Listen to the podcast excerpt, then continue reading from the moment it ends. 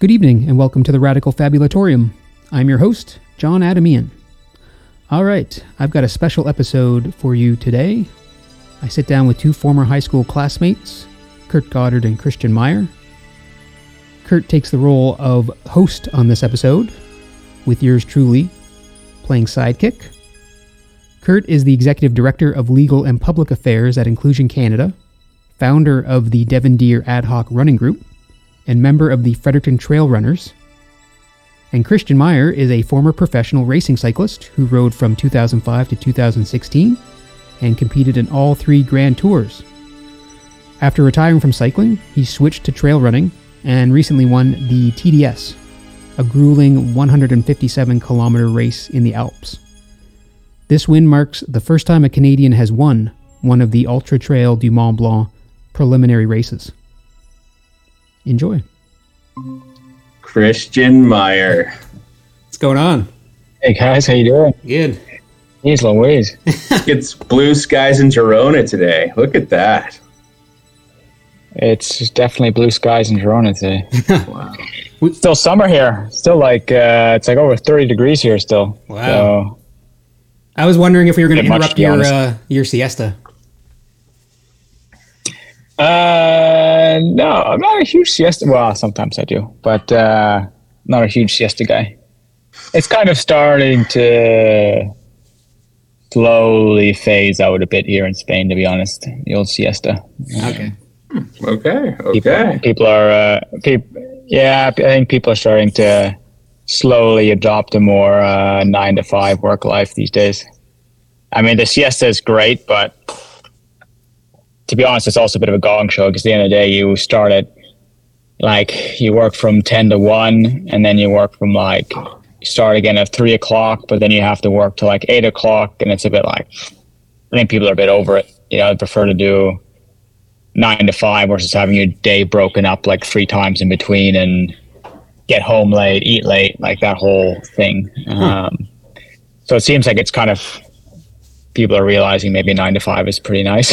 Okay. Yeah. so Interesting. I can, I can, then I can do something in the do something in the evening, you know, not Yeah. have to just work till late. Yeah, it would seem like a But, tease uh, yeah. going home for a bit Yes. and then going back to work. Yeah. Those are long Yeah. days. I feel like you're working terrible. all the time, though, Christian. Yeah. Yeah. You don't take a siesta. Yeah, anyway. exactly. Um, No, I don't work that much, but yeah. Cool. but How you guys I- doing? Jeez. Jay, it's your show. Yeah, it is my show, isn't it?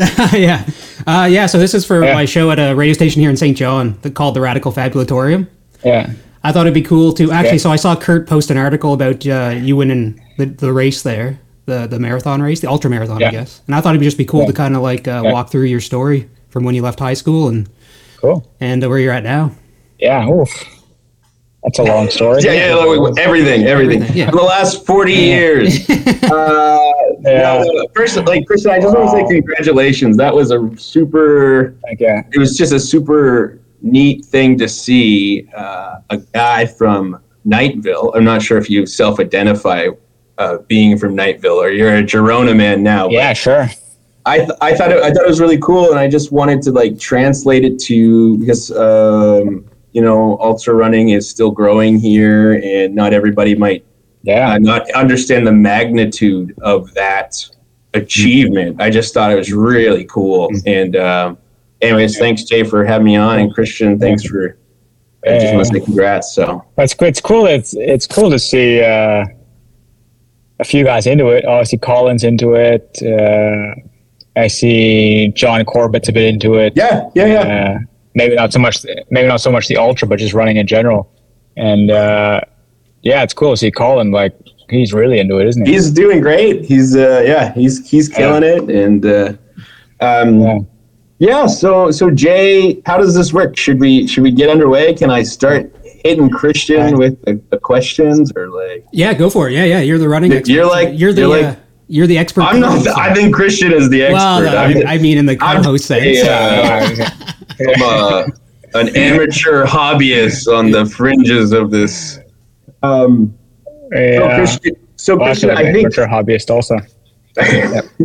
uh, I think I think there's um, you've been a, you've been out of the province for a, for a long time. I'm sure you've come to visit and Mhm. visit your family.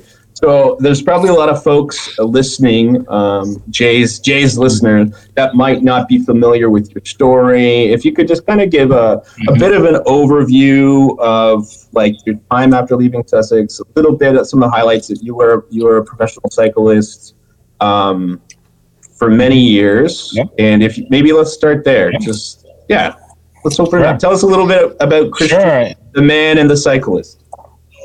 Yeah.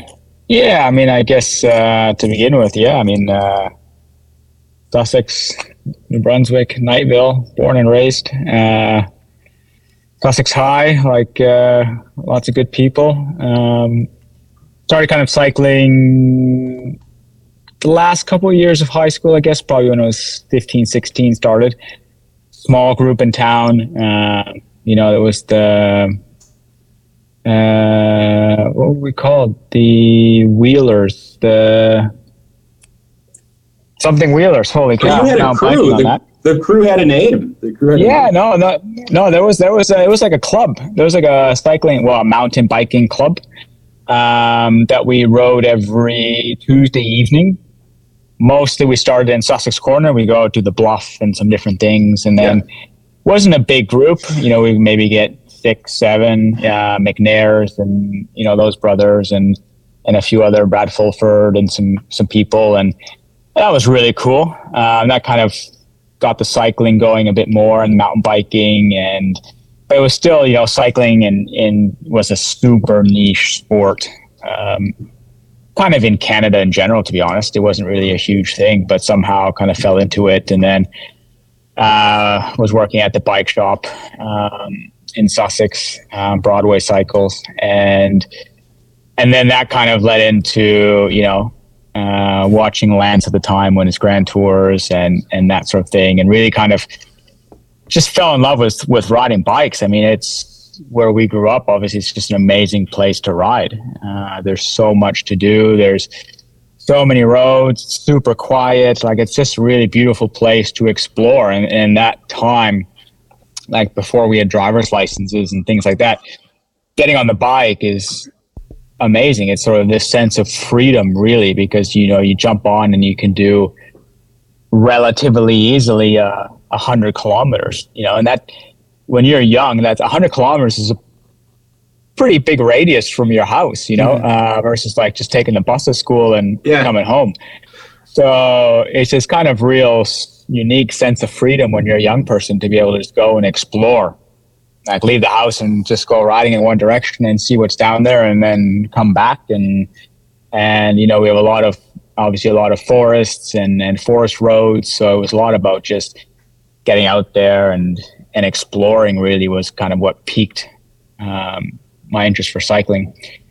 Then sort of the competition thing side of it started and and um, started racing more and then that sort of just continued to slowly develop until you know I really realized probably at 17 that I just I wanted to be a professional cyclist. Um, I felt like I kind of chose that like I would have chosen any job. It was just like okay, that's what I want to do.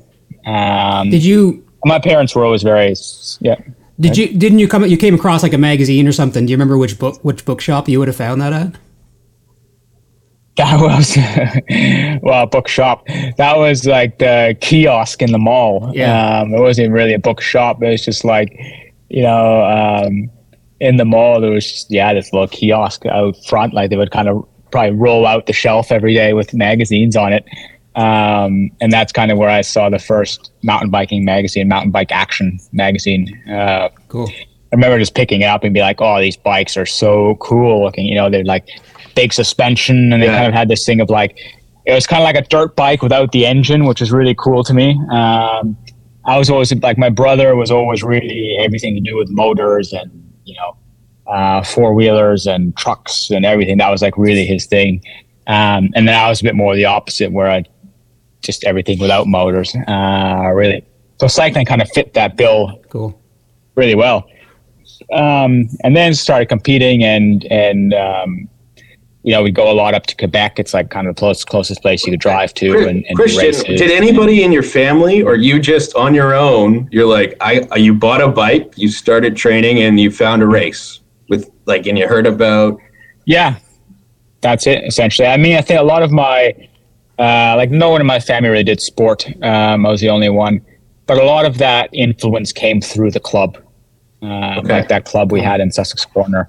Wow. You know, there's there's people there who are racing, and then like you know they were all going to races, so then I would tag along, and like you know I kind of it kind of grew that way, um, and so I kind of almost had, in essence, a little bit like my cycling family, uh, which is really led by uh, the Fulford. So Brad Fulford, he was some years older than me, and he kind of uh, you know take me to a lot of races, and he'd race and I'd race, and um, and that was really cool. Um, so it's almost kind of like I had that part that was a bit of like the cycling family, and then because to me cycling was something. Um, my parents were very supportive of cycling. You know, they said, you know, if you want to be a pro, that's fine, go. And we, you know, that's great.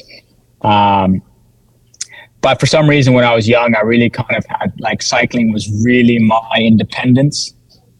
Like it's something I really wanted to do for myself. And uh, you know, like as you are when you're young, you have this kind of stubbornness of like, you know, you want to do it on your own, not with your parents' help. Mm-hmm. Do you know what I mean? So, in the beginning, like they never really came to my races um, because I would just go. They wanted to, but for, it was more from my part. I would just go with my, you know, cycling friends yeah. and whatnot, or something I was doing on my own. Um, and then, um, but then later on, they would. Uh, come to my mom would come to all the world championships I ever did, and, and they came to the Tour de France when I was there and things like that. But early on, it was really like an independence thing for me. Mm. Um, and you needed a license to. So yeah, then we started kind of racing. You needed a license to do downhill racing. Yeah, you do. Yep, you definitely need a license. And then um, when I started, I wasn't old enough yet to have a license. Mm-hmm. Uh, you needed. I wanted to race downhill. That was my my thing. But then you needed a license. So um, the first year, two years, I had to race cross country. Yes, because you couldn't get a downhill license until you were like a junior expert level. So you kind of had to get up to getting that license. Um, and I was too young. So I would race cross country on the weekends. Um, just because, to be honest, I just wanted to race everything. I just wanted to race bikes. I didn't care what it was. If it was uphill, downhill, uh, you know, whatever it was on the road. Uh, I just loved loved cycling, so it didn't really bother me uh, just to do whatever. But you know, we used to do. But even then, when I was young, I was already riding a lot of downhill and doing all that, even though I couldn't race. You know, because um, also that's what a handful of guys in the club are also doing. Um, so you're just kind of exposed to all these different styles of biking, and and just kind of want to do it all. Um, so then, kind of yeah, I started racing and and uh, actually when I really decided that I wanted to be a professional, I thought that I should probably go to Belgium because Belgium cycling is huge in Belgium. You know, it's like, you know, like the hockey of, of Canada. And I thought, well, if I want to be really good, I should go there because like that's where the best cyclists are. And I didn't know what I was going to do when I got there, but I just thought well, I just need to go there. Um, wow. So actually, my last last semester of high school, um, they actually let me do it by correspondence because I sort of had all my credits and everything already. Oh, cool. And so then I just went to I went to Belgium from like January until uh, May, actually. Okay. Um, I just went over there. I had an aunt and uncle who lived there, um, so I just went, stayed with them. Were and they in then, Brussels, um, or where were they in? Uh, where were they? Yeah, exactly. They were in Brussels, so just south okay. of Brussels, uh, on the south end of Brussels, okay. which is actually quite good for getting out and, and riding. But I had no real plan what to do, like club, or if I was going to find races. I mean, I didn't know. I just thought, well, I'll go and see what happens. And then um, on the second day that I was there, I went out on a ride and I saw just in a parking lot, a couple of guys loading bikes on it, like mountain bikes on the top of their car. So I just like pulled up and asked them, like, "Hey guys, you know, I'm from Canada. you know, which way? And, and, and, and the good thing is, like, you know, we learned French in school, so there was mm-hmm. like a French speaking part mm. of, of Belgium. So I just like asked them, like, you know, what's kind of the best place to go biking? Should I go this? Yeah, just point me in a general direction, and and I'll figure it out. Because back then it was also like a lot different. Like now we're so used to, you know, Strava or you Yeah, know, having yeah, a, yeah. some kind of GPS device on your bike or your phone or your watch. Like Yeah. you know, none of this stuff existed. You know, hmm. you know, you're still going over there with like a flip phone or not. I mean, I didn't have a flip phone. I didn't have a phone, but like you know, calling home would be like going and getting like a, you know, a phone card where you have to like scratch the numbers off the back and you dial one eight hundred number, put in your code, and like you, c- Yeah. you call through to home. So it's like it was so different than it is now. You know? um, so I would just go riding with uh, just go riding with a map in my pocket, and then I would just ride like I don't know, hour and a half that way, and figure out, pull my map out, see which town I was in, and then kind of work my way back. What did they think of you? You're like this guy just shows up. He's just this. He's you're you're a, you're a kid, Still in high school. And- I was a kid, yeah, I was, and they're like, did they accept you immediately, or like did they take you under their wings? Yeah, like, so- well, No, but what was cool, these guys were like, yeah, we actually we run a junior team. So I was considered like junior age group. Like we run a junior team um, that we it was from Scott Bikes. It was like a factory junior team. Um, and they just said, Oh, if you want to come out one Tuesday and go riding with us, like cool. I was like, All right, great cool.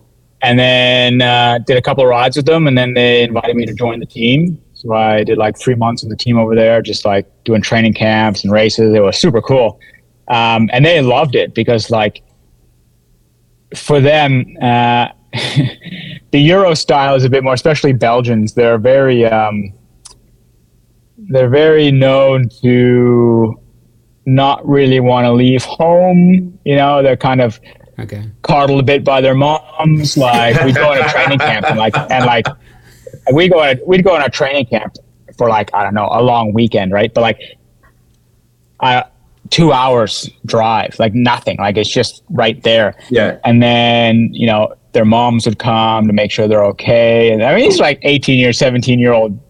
You know, and you're like, I, I've men, wandered like- off a continent. I don't. and, and and that's what like the the management they love so much. You're like, look, you guys, like, this guy's here. He's like five thousand kilometers from home That's awesome. on his own over here, like you know, trying to be a bike rider, and you guys are you know raising a stink because you're you're an hour and a half from, from mom's house. You know? incredible, Yeah. incredible. So so that was really cool and then but that really was like for me a big kind of turning point because when i came back uh i had really sort of progressed quite a lot because you know you in in in Saskatchewan at home, it's like I mean in the winter you don't go riding outdoors. So like you spend time like riding on the home trainer or doing things like this. You just couldn't do the same amount of work or volume or the racing level was nowhere near as high. So just having that exposure over there for those those months when I came back, I was, you know, quite a lot stronger. And then I started to feel like, wow, I've made a like a big progression. And then that led sort of being um, racing on the national team and then doing my first world championships. And then um, yeah from there I kind of progressed to um, when I left I was done school. We went to um, probably when I was 19 or 20 20 maybe uh, moved out to the west coast to Vancouver and then I was riding on a team there So you're in Belgium for how um, long? and then that slowly You were in Belgium for a few years, then came just home. three months Three months. Oh, okay, okay. No, no, just three months. Yeah, that was it. And then I was back in. Uh, Just, I would just just, spend the just as a child, uh, just three months. yeah, exactly. Yeah. It was so, it was so, I, it was so crazy. I remember getting on the plane and I was like, "This is wild." Like, Yeah. I remember, I'd, I'd never flown anywhere ever, like that I Oh, could re- remember. Once when I was like, Yeah. like a yeah, like a like an infant with my parents, but not that I could remember had I been on a plane. yeah. And then like I flew over, and uh, I remember landing in London Heathrow, which is just this like enormous airport, and I was just like, "This is insane! Like I've never seen anything like this in my life." but also at the same time, it was so so amazing because you kind of just out there you really realize that one thing I always told myself was like, you can always figure everything out. Mm-hmm. Do you know what I mean? Like if you're lost at the airport, you just have to ask somebody mm-hmm. and they'll tell you which way to go. Like there's nothing, it didn't feel like super overwhelming because you just kind of, I mean, I was pretty nonchalant guy. So you kind of just take it as it mm comes and figure yeah. things out and just yeah. like, you know, play it by ear and see what happens. And yeah, worst case, you can ask somebody to give you a hand or point you in the right direction or, or, or do whatever. Um, so I remember being quite wild, but then like the exposure you have at a young age to different cultures and different people and different yeah. ways of thinking and just seeing the world was so amazing. Um, and it really changed my life quite a lot when I was young. And then, and then thereafter, you know, like coming back to Sussex and then to school and like after having traveled and been overseas and like feeling really independent and, and, uh, when you came back, it really kind of felt like you were a lot more mature than your peers, mm-hmm. for example, you know, just because you had that yeah. exposure, even though it was only three months, but it's like you really had to take care of yourself and figure your own shit out. And yeah. like, so then it was like, you know, you come back, it's like, oh, you feel like you've really grown and you've you know, you're, you've matured a few more years beyond, you know, your age. So that was, those were really invaluable times. They were pretty amazing. Yeah. My, uh, I don't, I don't want to make this about me, but I have my memory of yeah. you and yeah. Colin. My one memory when I think about you, yeah. these names from high school is is you and Colin just with your heads on the desk and just like sitting there, yeah. just totally bored out of your mind. I'm like these guys, like, like these yeah. guys are, are talented I, athletes that just want to be out and doing stuff, not not uh, doing anyways. stuff. Yeah, yeah. Um, yeah, I mean, it's kind of it's kind of true. I mean, it was like I, I, didn't. I mean, certain things in school I didn't mind, but it was a bit like at a certain point you start to feel like, okay, you've maybe done enough of school and it's time to yeah. you can do something yeah. else now. Yeah. Where'd that nonchalantness come from? Like you were talking about if you were lost in the airport, you're like, oh, this is no big deal. Is that something like your whole, uh, like a value your whole family kind of shares? Uh, the laid backness definitely comes from my father. He's a very chill guy, um, very chill guy. Um, so I think that comes from uh, definitely from his side. My mom's not quite as chill. Well, more. Uh, let's let's not get mom in. Let's not get you into trouble. I, I just I'm, I'm just I'm uh, I'm conscious of time and uh, so you've kind of give us a really neat insight to to your early life. But I mean, I still on cycling because you're a guy. Not everybody from Sussex, believe it or not, goes to the Tour de France.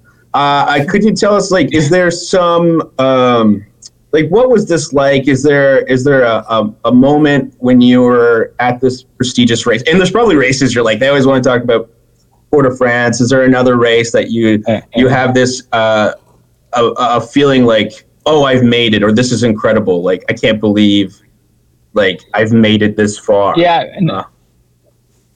no the tour is definitely that unique moment.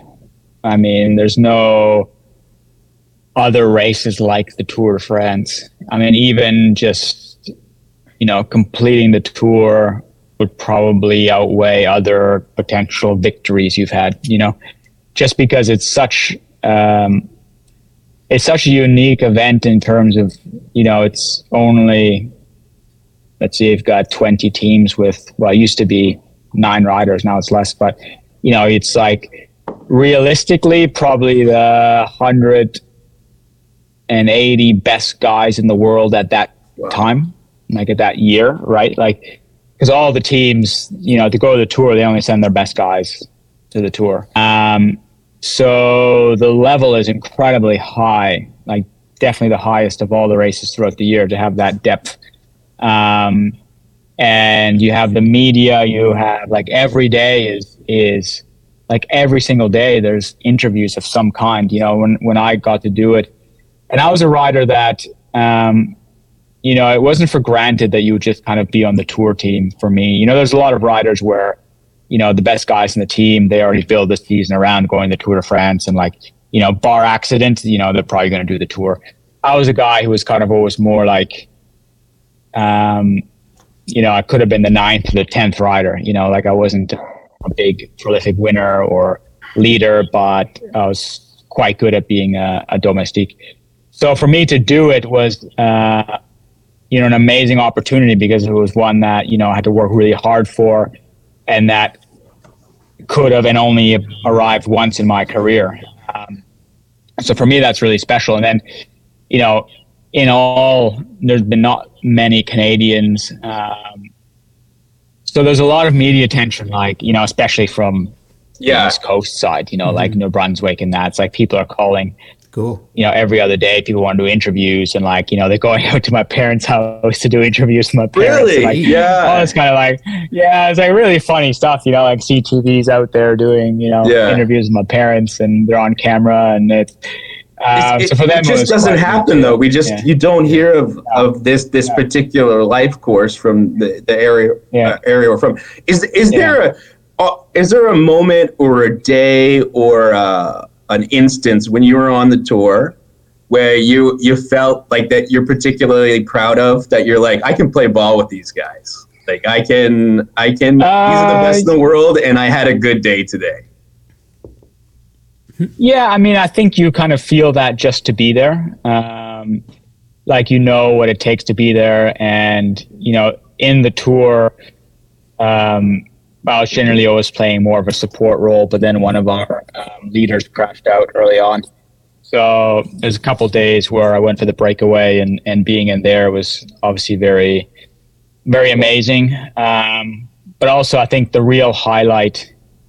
Um, something that's super amazing is you know obviously the last stage into Paris when you're doing laps of the Champs Elysees um, and you're kind of finishing at you know dusk and it's just like it's such an insane experience. There's so many people and and you know as a team you know everyone's gone through and and there's just a lot of elation and you know it's just this real peak of the cycling season. Um, so just being there to the finish is is already the highlight. Yeah. Cool. Incredible, incredible. You Sorry, mentioned, Jay, uh, yeah, you mentioned that like there's 180 r- racers in the Tour de France. So like how many?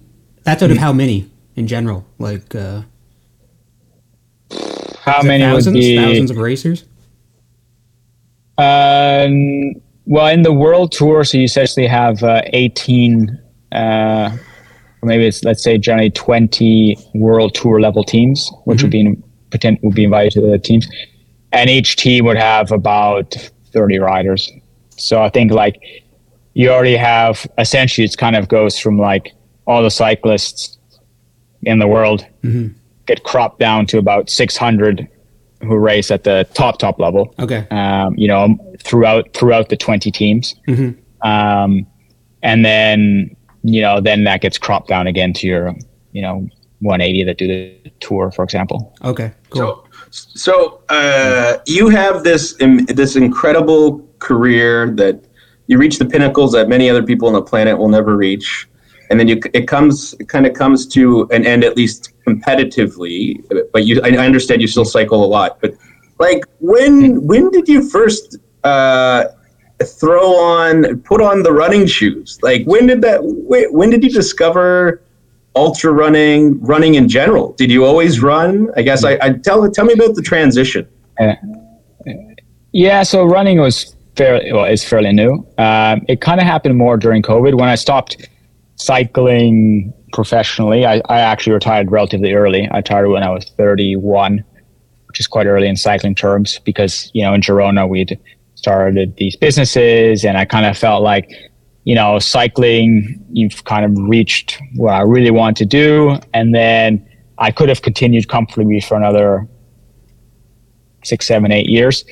Um, but I felt that it was going to kind of be a bit stagnant. You know, I was going to get to a point where it's Yeah. like same training camp, same races, same, and it's just kind of a bit like Groundhog Day. Um, where I really like to keep doing things and growing as a person and trying new things, having new challenges.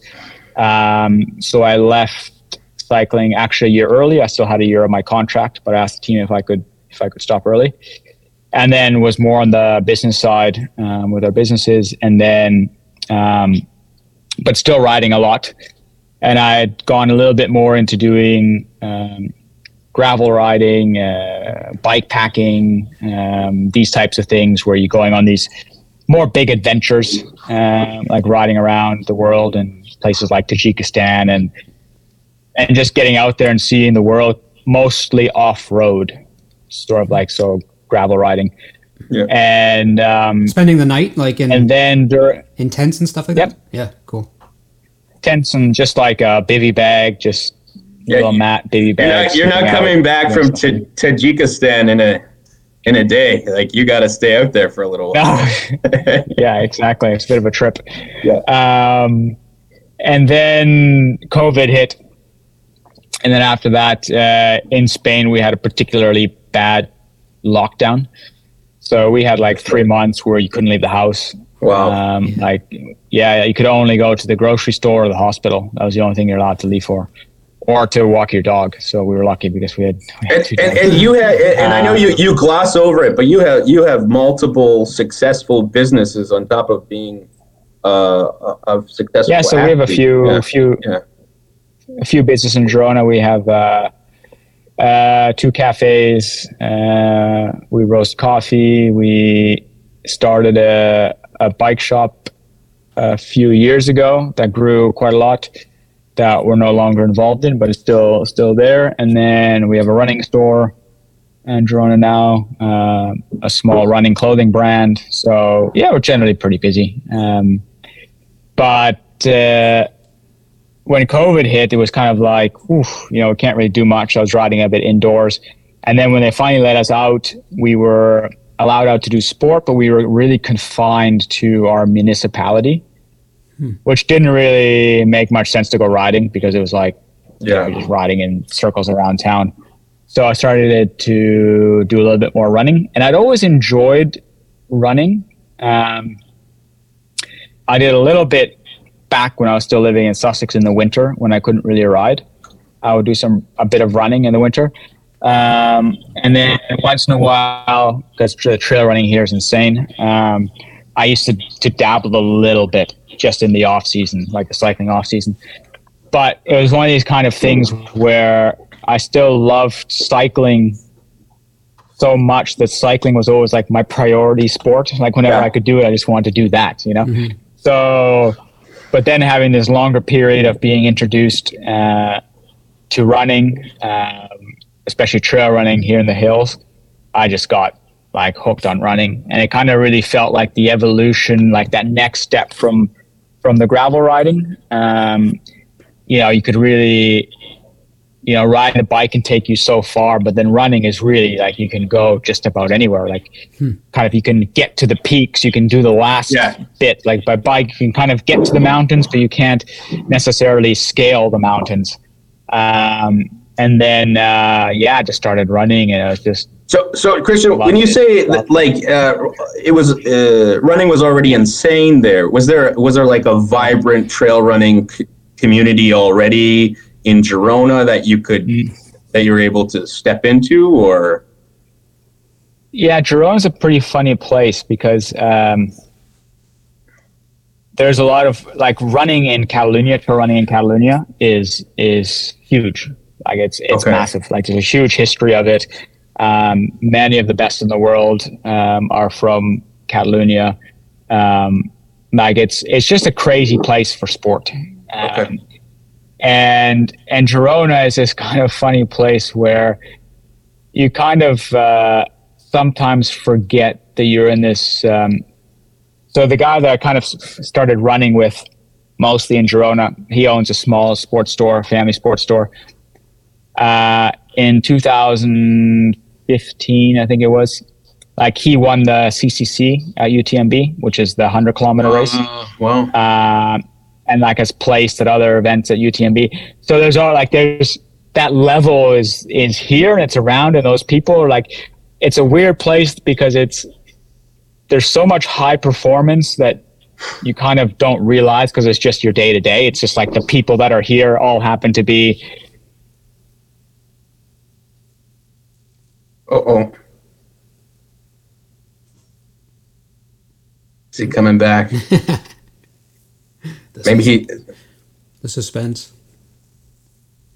I don't know. Maybe he just. Can you Oh, hear me? yeah, we're, you're back. You're back. Wait, you didn't go running on us. You just got so excited. Yeah, You started yeah, yeah, running. Exactly. Yeah.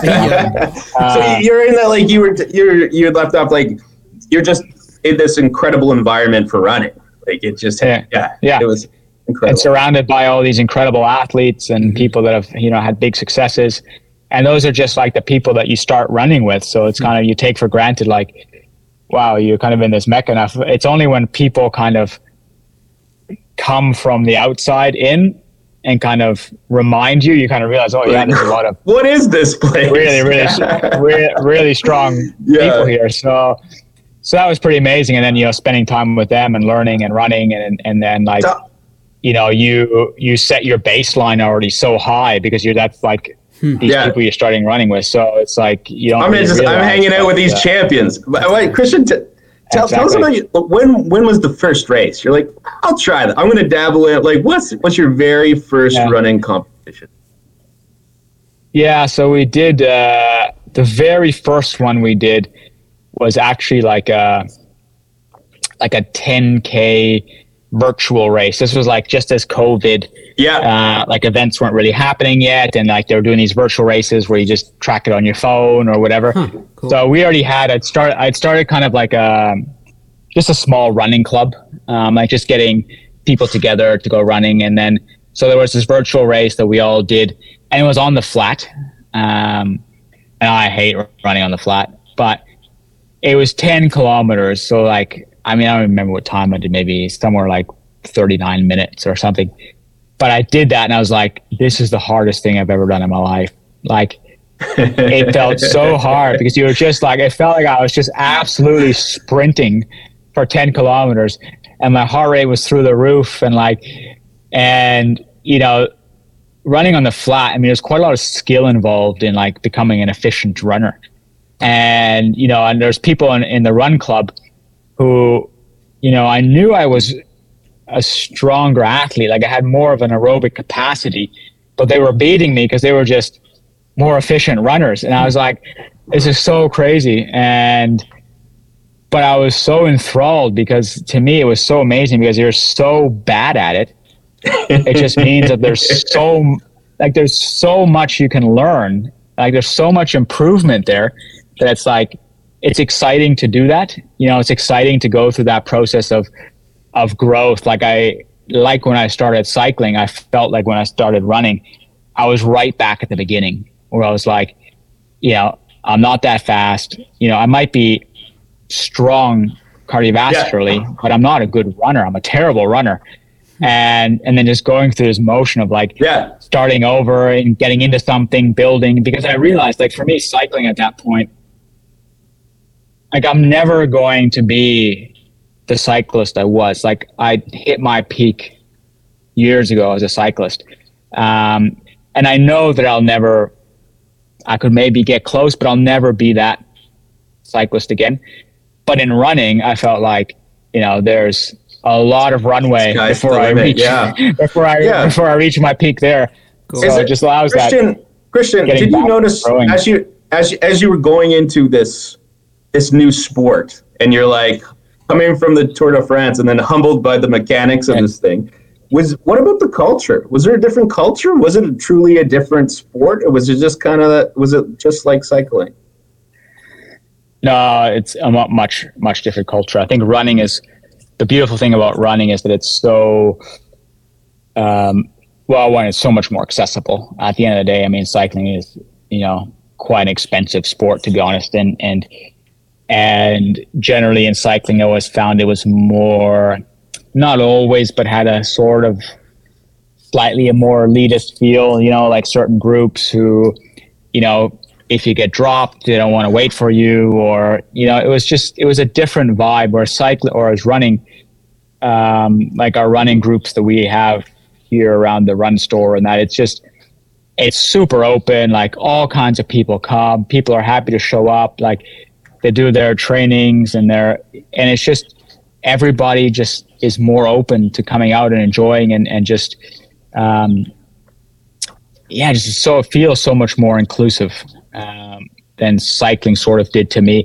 And I mean, my, my approach from cycling was slightly different because obviously having been a professional and you have a slightly different view of the sport and then all that but then running is like you're kind of entering it as a total amateur um, so you kind of come from the ground up and you come you know with the community and and and that sort of thing so it's it's a much different feel Tell, well, we're working towards the big one, but tell me, people, you, you obviously don't just step into this and, and are uh, amazing.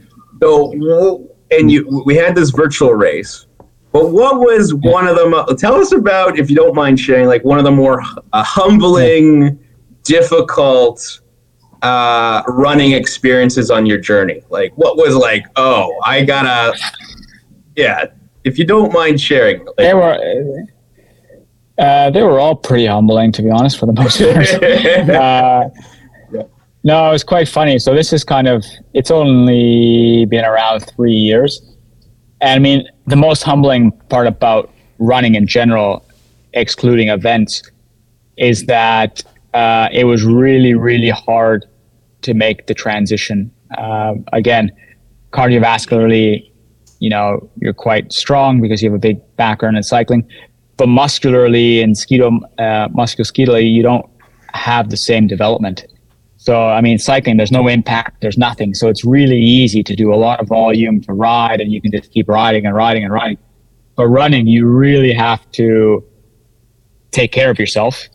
You know, these things like stretching and core and all that, like, are is really a thing, which I never did in, in, in cycling. Mm-hmm. Uh, and I just had so, the first year, uh, so many injuries, like injuries, injuries, injuries. And I made also the classic mistakes where I would do too much or run too hard or like all that stuff I did wrong.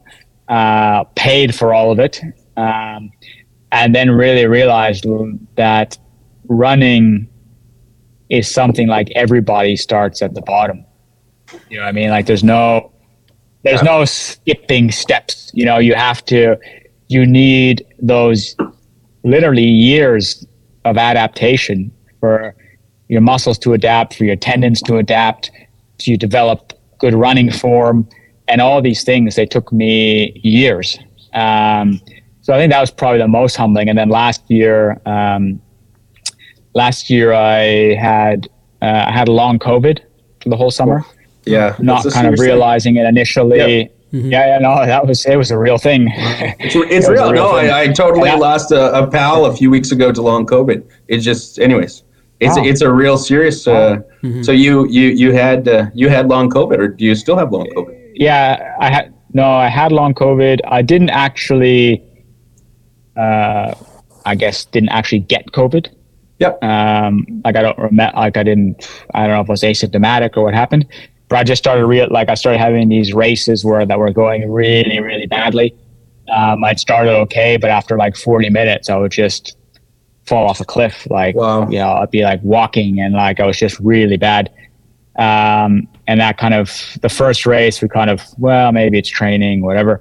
The second race, it happened again, and then went and got checked out and everything. And then, you know, with some specific um, sports doctors who kind of knew what they were looking for. Because actually, the long COVID is quite quite prevalent in, in elite sport.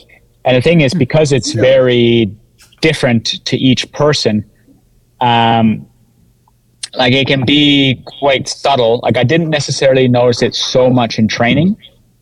Looking back now, there was probably some signs, but at the time, we kind of I wrote it off as well, just training a lot, being tired. But uh, for me, it came out only more at in racing when I was doing a really high effort for a really sustained period of time. So I didn't really realize, but like for a normal person, like when I first got that, and then I went to the hospital, like the local uh, hospital, got all these checks done, like so many checks, everything, yeah. heart, lungs, and they're like, "You're the fittest person we've ever seen." like, well, something's off. Yeah, yeah something's yeah. But, but but like a normal person would never have even noticed. Yeah, like if they had the level of long COVID that I had, you know, I easily can do my could have do my day to day functions like no problem. Like I even could have been, you know, a relatively active person and not noticed. It was only at like the yeah. high end elite part of it that I was uh, that would hit me. Whilst I had another friend uh, who was below, he's older than me, but like he had long COVID and he was struggling to go to the grocery store. Hmm. You know, he'd come home and be tired from doing just that. So it's really like varied. So it can be many different things. So, you know, you start to see like if you're really watching like the tour and some of these big races, uh, like the years of COVID or the year after, you just saw people that like performances of riders that were just a little bit off. Hmm. You know, like they weren't their usual self. And a lot of times that was also their comment that they didn't feel their normal. So I think a lot of that was some underlying long COVID or something. Um, so, but we have a really good sports center in Girona, and and, and the the doctor that runs it is an immunologist um, by specialty. So we straight away looked at the blood, and he saw the COVID, and then, you know, long story short, it, it went away, and we did treatment. But um, wow. So last year was a bit like got a bit hammered, and then and then this year I felt like it's the first year that things started to kind of click. Like I could do, I could do the kilometers that I felt I needed to do. Um, you know, I didn't have many yeah. setbacks in terms of injuries, and that just allows you to build yeah. a consistency. Which so, cons- so consistency at the end of the day is the most important part of training. I, I don't want to rush. You know, Jay, I, we only have so much time. Uh, I guess yeah. my burn, my I have one little burning question before we talk about this big mm. goal, this amazing achievement that you've had yeah. recently. But like psychologically, you talked about the the physical differences, but psychologically between cycling and running, is there? I find at least between road running and and trail running, there's a right. big difference. So, is there a big difference between cycling mm. and and and doing ultra? I'd be curious to know too the difference between like a, the uh, team sport aspect and then doing it as yeah, a solo yeah. solo aspect. Yeah. Too. Yeah, sure. I mean, uh, from the team aspect side, uh, completely different. Like uh, yeah. to me, running is the first time that you know I kind of do this the side of the sport really just for me um, like it's something that you know I have personal goals that I would like to achieve, um, things like that, or set certain goals. In cycling, was never like that. In cycling, I was always a, a worker, but I also that's what I wanted to do. Um, and in cycling, I identified a lot more with that role than I did with that of trying to win races or do things like that like I just really loved that because I just really loved cycling and I just wanted to ride all the time and I didn't care. And and racing to me was and being a professional was okay, someone's paying me so that I can ride my bike and, mm-hmm. and do like I loved training and I loved yeah. riding around here in, in Spain and that, it's a bit different, but running is a little bit more like I do it the competitive side I do really for myself to try to achieve yeah. certain things and set some bigger goals and, and just try to, to get there and, and have that build up and um, like I do my own training. So it's like I really like the, you know, figuring out the training, the blocks, and then like when are we going to do certain things like altitude training and and you know training blocks more specific to the race you're doing, and just kind of really digging yeah. into all those details, and then and seeing if you can make it work at the end. Um, psychologically, it's it's um, it's quite similar, I would say, because when you're racing, um, especially on a day where you're, let's say you're racing or the team is racing for a specific goal, um, like when we were doing those uh, like one day classics, for example, in the spring, uh, like a Liège, Bastogne Liège, or an Amstel Gold. I mean, they're quite big races. They're like, you know, seven hours ish long, six and a half, 650 yeah. seven yeah. hours long yeah, yeah. and the, and and in that period you just spend the whole time like in this ultra focused mindset right because there's a lot going on you've got the yeah. peloton you've got narrow roads you've got corners you need to so you're always on mentally um, which is really unique because then after the race you're very tired mentally mm-hmm. just because it's like playing a video game for seven hours straight you know you're, just, you're, you're on it the like, whole time oh yeah. And so that's almost more taxing than than the physical side of it. Mm-hmm. Um, and then when you're when you're doing ultras, uh, for myself, I mean, different people have different ways and they how they yeah. approach doing something that long. but for me, it's really trying to. Uh, I just focus on very key things that I need to do. So like, and it just kind of goes on repeats a little bit in my mind. Like, Yeah. eat, drink. You know, um, you're coming up to an aid station. What are you gonna do? Like, you know, filling Yeah. bottles. What do I need? What do I need to change? Do I need to change like- clothes? But just Yeah. try to try to stay in this like super Yeah. focused um, state. Uh, so in that sense, they're they're quite similar for me. Um, Okay. But again, I think other people approach it from Okay. different aspects about how they try to deal with just being out there for a long time. It's so fascinating.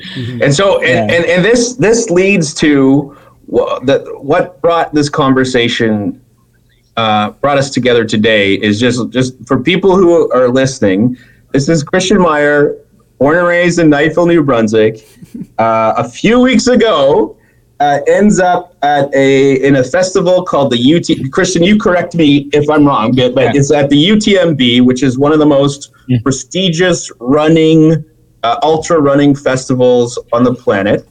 Uh, there's a there's a number of races during that week. All of there, I, I'd be interested to know how how you select which race to go in. One of them is called the TDS, which is an acronym for uh, uh, what is it? The uh, Trusted The, Trusted Trusted Duke de Savoie. Dukes de Sorry, Savoie. there's some Fre- Yeah. there's some uh, Sussex French for you, but uh, it is it's 150 kilometer 150 kilometer uh, ultra ultra race, and it's it's the elevation is like 9,000 meters or something like this. You Hmm. if I get these facts wrong, and and not only this, you're not a, you're not up against 100 and uh, 180 competitors. There's like 1,900 people or 1,600 people running with you, Mm. and and Christian Meier from Knightville, uh, he wins 20 minutes ahead of uh, the second place competitor, and it's just an absolutely incredible, stunning. I watched the video when you come into the end, and it just gives me chills. But I just I Yeah. saw that, and I'm like, people in New Brunswick need to understand. So can you t- can you tell me was that was that your goal for the season? Obviously, that's like. it- Tell me about this win. Tell me tell us about this Yeah. race. Tell me where I've got wrong. Like, yeah, let's start with UTMB. What is UTMB? Sure. So UTMB stands for Ultra Trail de Mont Blanc, um, which UTMB uh, in its right is its own race. They kind of re- refer to it as UTMB week um, because the Tour de Mont Blanc is quite a famous hiking route. So the Tour de Mont Blanc is 170 kilometers. Um, starts uh, well. Most people would start and finish in in Chamonix or Les Houches, which is just next to Chamonix. Yeah. and it's a very famous hike because you can go it essentially does the tour of mont blanc which is the highest mountain in, in europe. Um, so you go from on the hike you go through start in france and you go through italy and then you go through switzerland and then you come back into france. So most people do this kind of hike maybe in you know 10 days or or something like that. Um, and then uh, about so it was 20 year anniversary this year. So about 20 years ago some you know uh, people from chamonix the Pilot, um, Polettis, decided that they would like to do a race you know just a one day running race to see if they could do you know the whole lap. And that year they had i mean it's quite a cool story uh, just to read for people who are interested in it just to research a bit. But they maybe had 20 30 people show up to do this race you know like obviously um, this is kind of pre ultra running trail running really being a thing you know it's kind of starting in the us at this time with a famous race called western state 100 Yeah. um, where that actually was a horse race. And then one time a guy's horse collapsed. So then he kind of did the rest of it running and then decided that, Cool. you know, why don't they just do a running version of it? Um, that's quite cool. But, um, and then it sort of just grew over the years. Um, so now they added races as it kind of grew. So now they have the, the UTMB, which is, you know, the big one, the full lap, 171 kilometers with uh, around 10,000 meters of climbing. Then they have the CCC, which is Courmayeur, Champex, Chamonix, um, which is 100 kilometers. So that goes on the same course it essentially does the last 100 kilometers. So they start in, in Courmayeur in Italy and then go Switzerland, finish in Chamonix. Then they have the OCC, which is Orsières Champex Chamonix, which is 55 kilometers. And it's essentially, sometimes it changes, but more or less, it's the same, it's the last 55 kilometers of the same course. Mm-hmm. So those are all based kind of on the UTMB or the Tour de Mont Blanc circuit, hiking Yeah. circuit. Then uh, TDS is a different event. Um, it doesn't really do any of the of the Tour de Mont Blanc route, but it starts in Courmayeur, uh, also in Italy, finishes in Chamonix, but kind of reverse and all sort of to the south. Um, so that course generally is normally is 145 kilometers with 9,200 meters of climbing. Um, but it's it's known for being a little more rugged, a little more technical. Uh, obviously, more climbing per kilometers than than UTMB, um, and it was always just regarded as a little bit more of a let's say a tougher race. Um, this year we had um, really bad weather, so we had snow, a lot of snow.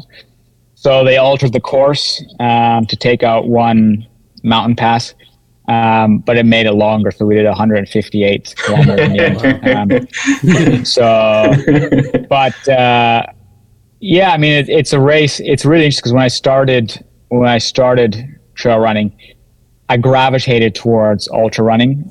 I think a little bit more based on like you know, like I was saying already, the people I was surrounded by in Girona and like their their accomplishments and their achievements, and I started like watching, you know, YouTube videos about UTMB and and and there's some really great films on YouTube from like there's one in 2015 when when Nike tries Nike takes this group of like American runners over to compete at Chamonix because historically the American runners had never done well there because the terrain is so much different like it's so much more technical.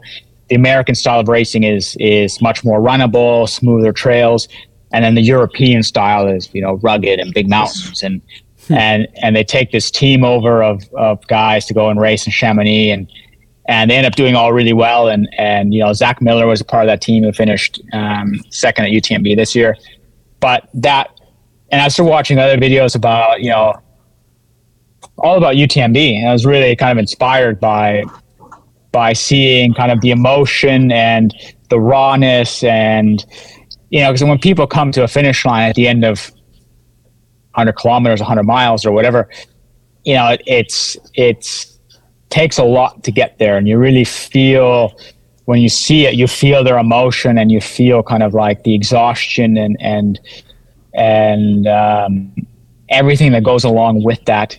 So i was always really inspired by that you know specifically inspired by that finish line because it's it's so iconic.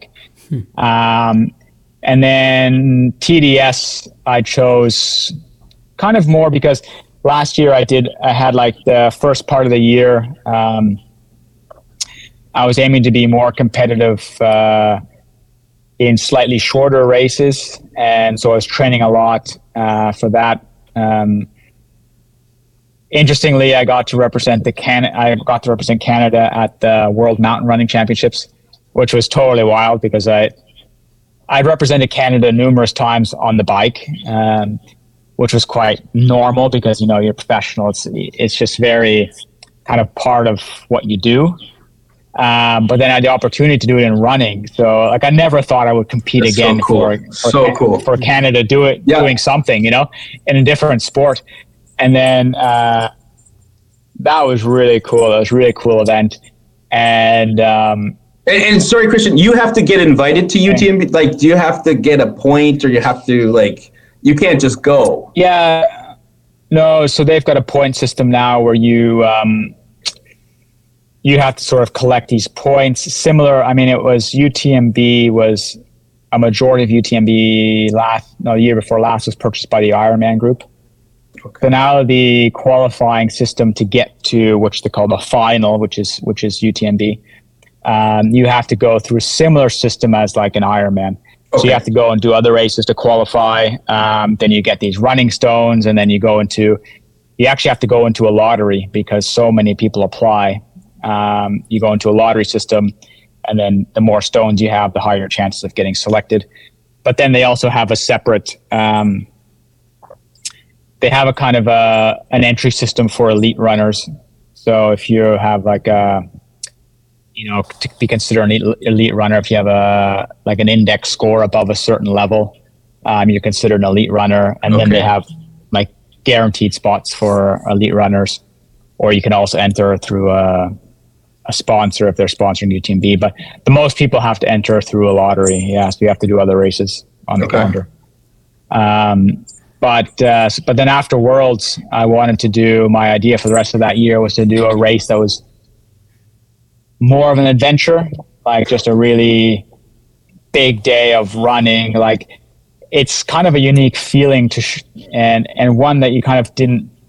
By the end, I didn't really have in cycling anymore. But to line up at a race or an event that you really don't know what to expect. Like you don't know if you can finish. Like it's longer than you've ever done. It's harder than you've yeah. done. So you just like that unknown is is is really cool. You know, it's quite like just go out there. You've done all the preparation you can, but you just go out there and then you know you you take on all the different situations that arise to the race, and you manage your effort. You manage your did you have your, support? Your food. Who's, you manage. Who supported you? Yep. Uh, support. I usually do. Um, one of my sponsors is uh, Buff. Make okay. the caps. Yeah, yeah, yeah, yeah, yeah. Yeah. Yeah, and they uh, they have a really big history at, at UTMB. And one of the the team managers always does the the aid stations. Um, so there's in our race there was four aid stations where you could have service from your crew. Okay. Uh, and the rest the rest is just open, like you just take water and snacks and stuff. And then uh, my wife was also there, um, was there with him, and then uh, but yeah, it's also a hard job for them because you start at midnight, uh, and they gotta oh, yeah race to the next and yeah. they're yeah yeah they're doing the whole thing with you. You know, like they're yeah. You know it's not like they're hanging out and sleeping, yeah. so they're up as long as you are, um, which is quite cool. Um, so, but yeah, so, and then. Uh,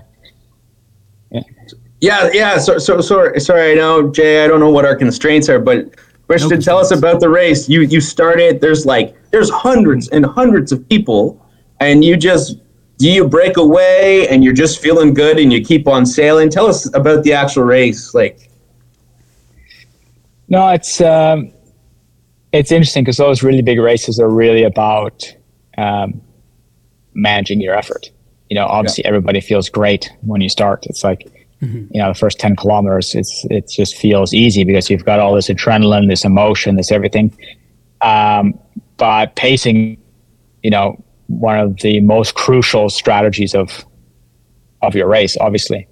Um, so I always wanted to race within myself and just race my race, not get carried away by you know other people being off the front or or whatever or which position I was in or what. Like I just had to just do my own thing. Um, so early on, we started off maybe a group of eight guys kind of went off the front relatively early. Um, and then from that group, a guy took off.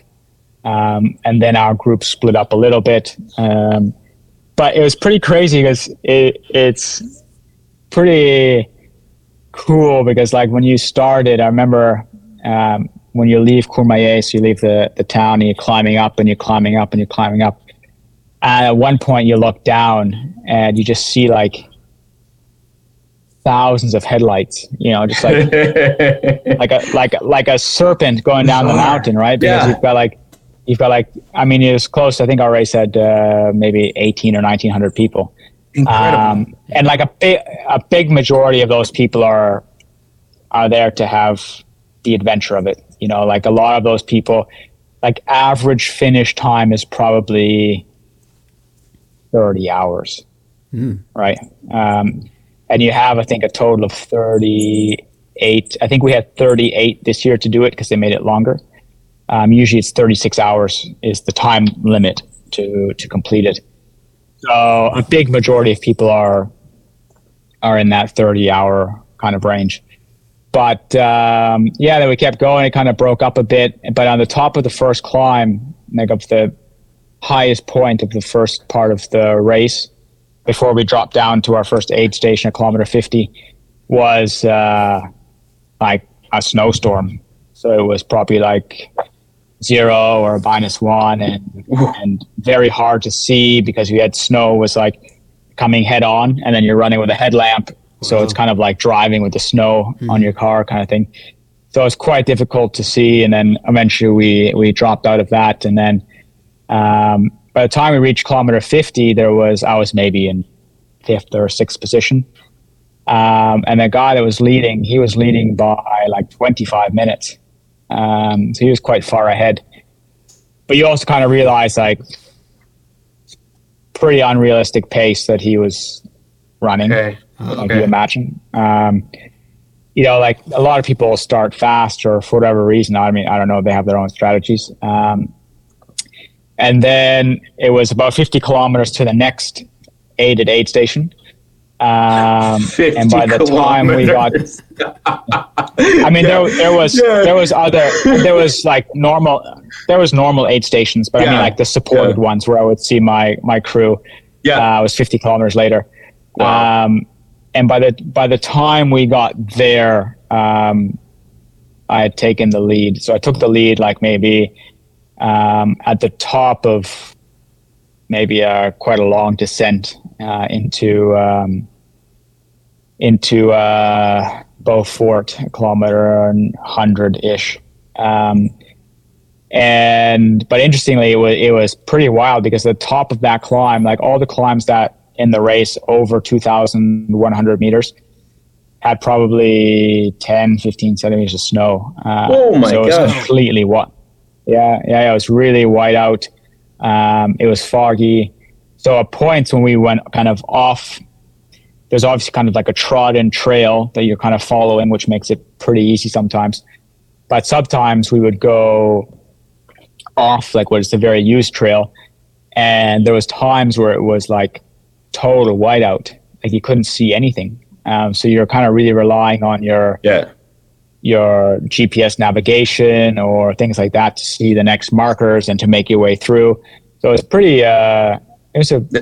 This is when your can, your sure. your Canadian uh, Canadian advantage life. Yeah, your experiences just turns on. and You're like, this is yeah. nothing. This is yeah driving to night. Yeah, but for me yeah. it was.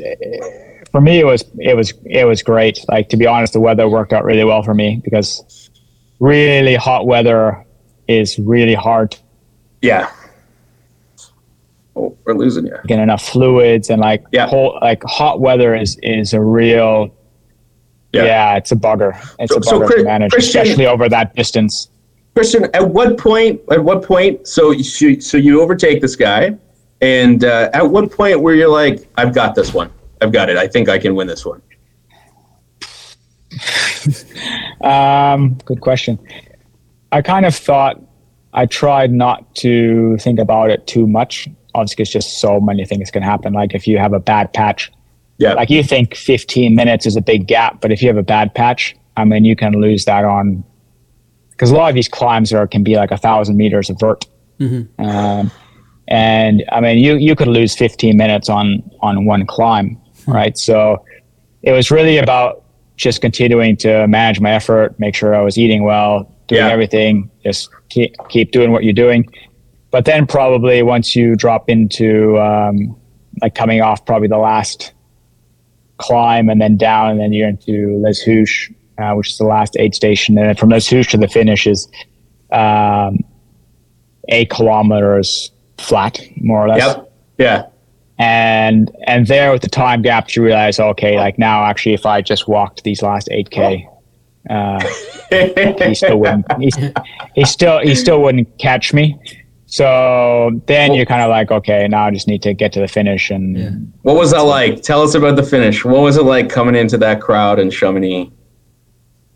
Yeah, it's it's really wild actually because when you come into Chamonix, at first you kind of it's kind of not in a sense it is a bit odd, but you kind of you run into town on like down kind of Main Street, which is uh, a walking. It's a pedestrian street. Um, so the first couple of hundred meters, few hundred meters, you're really just kind of like running through people. Like at first, because you're the first runner, people don't necessarily oh my god realize that you're like leading the race.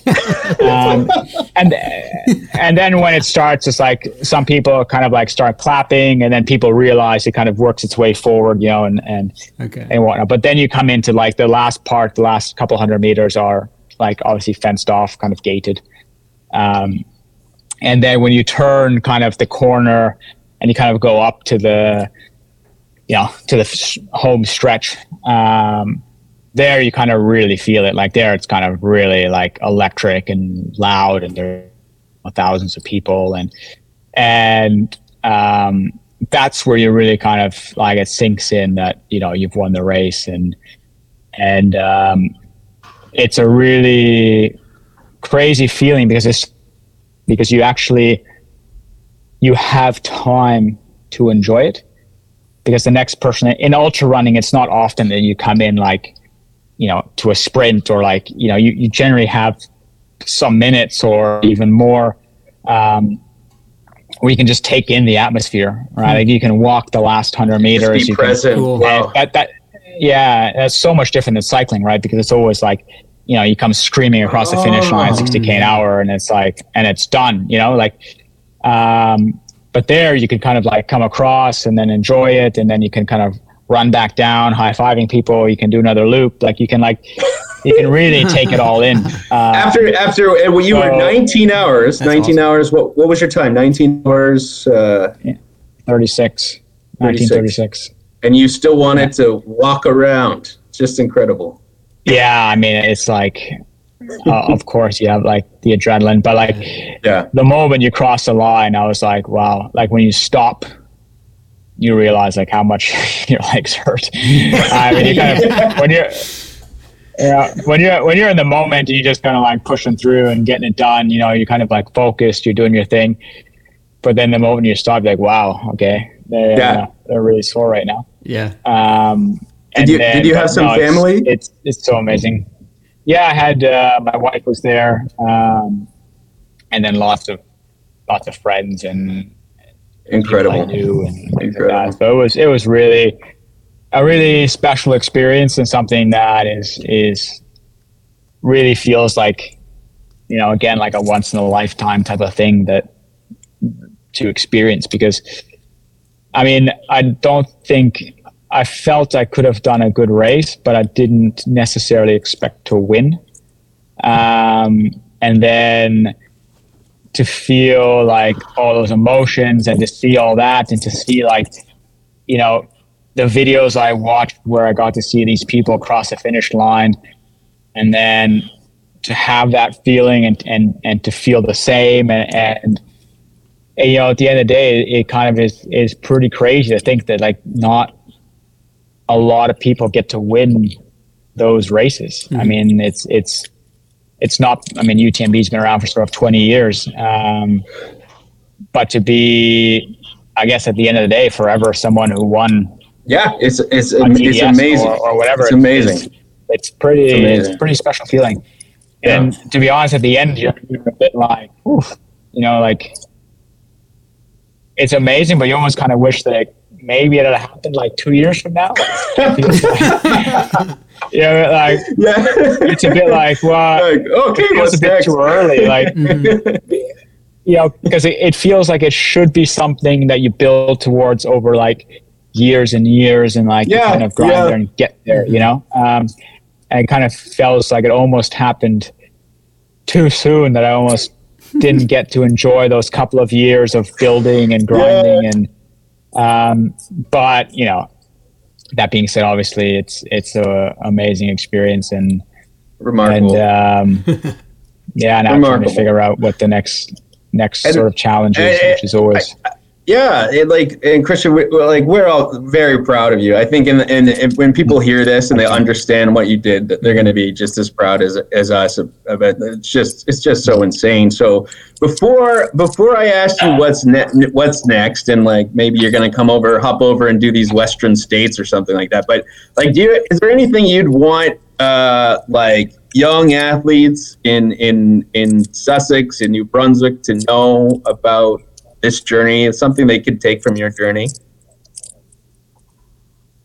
Yeah, I think it's a it's it's always crazy because I feel like, um, and I tell this to a lot of people, like I don't feel I was uh, a particularly talented athlete.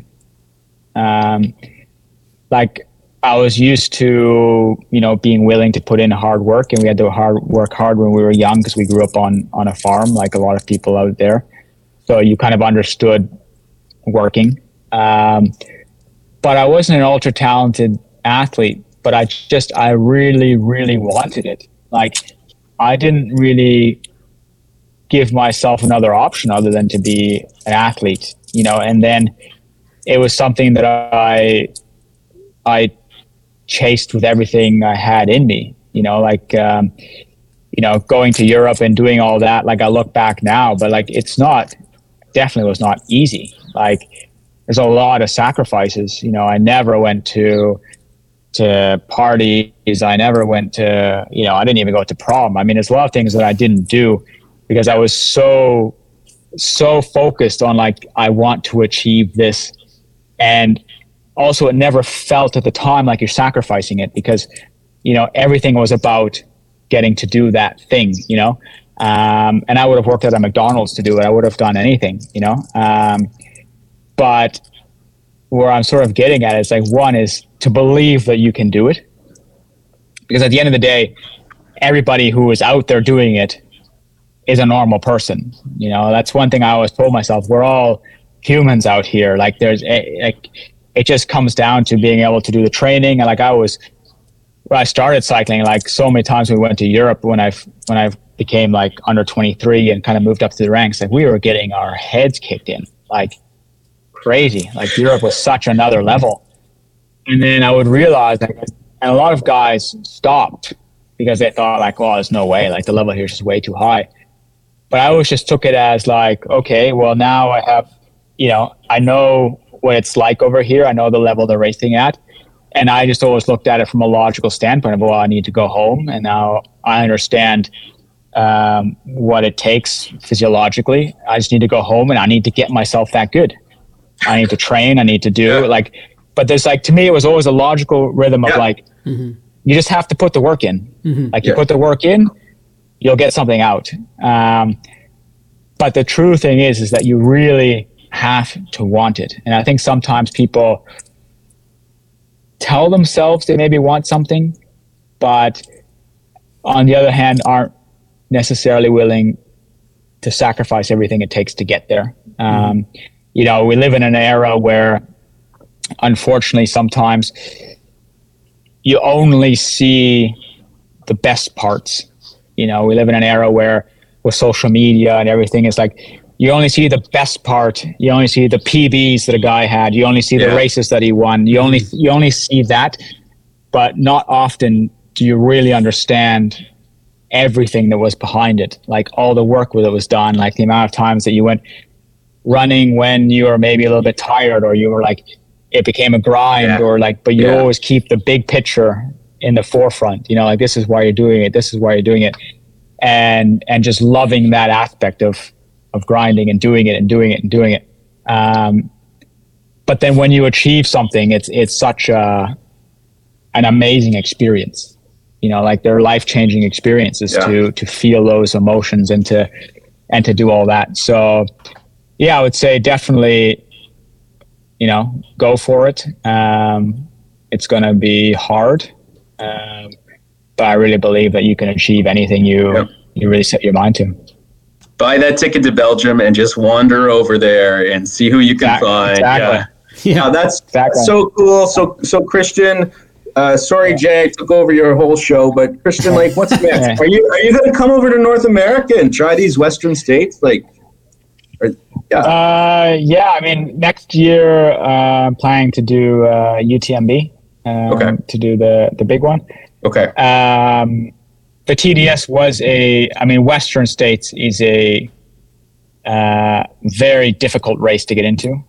Uh, they only have 367 um spots, which is really interesting because they only allowed them to have 367 because it was slowly growing. But then because it passes through this um, kind of like um, an old native reserve that I, I, I believe is the story that essentially um, they no longer allow sport events to happen in these areas okay, but they made an exception for Western State based on the fact that they cannot increase the number of participants. gotcha. So it has this random number of 367 because, like, when they did it, uh, I don't know, 15 years ago, that's how many they had signed up that year. And then the next year, it's like, you can't have any more than that.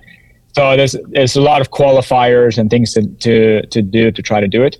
Um, but it would be absolutely amazing race to do. And originally, I was supposed to come back.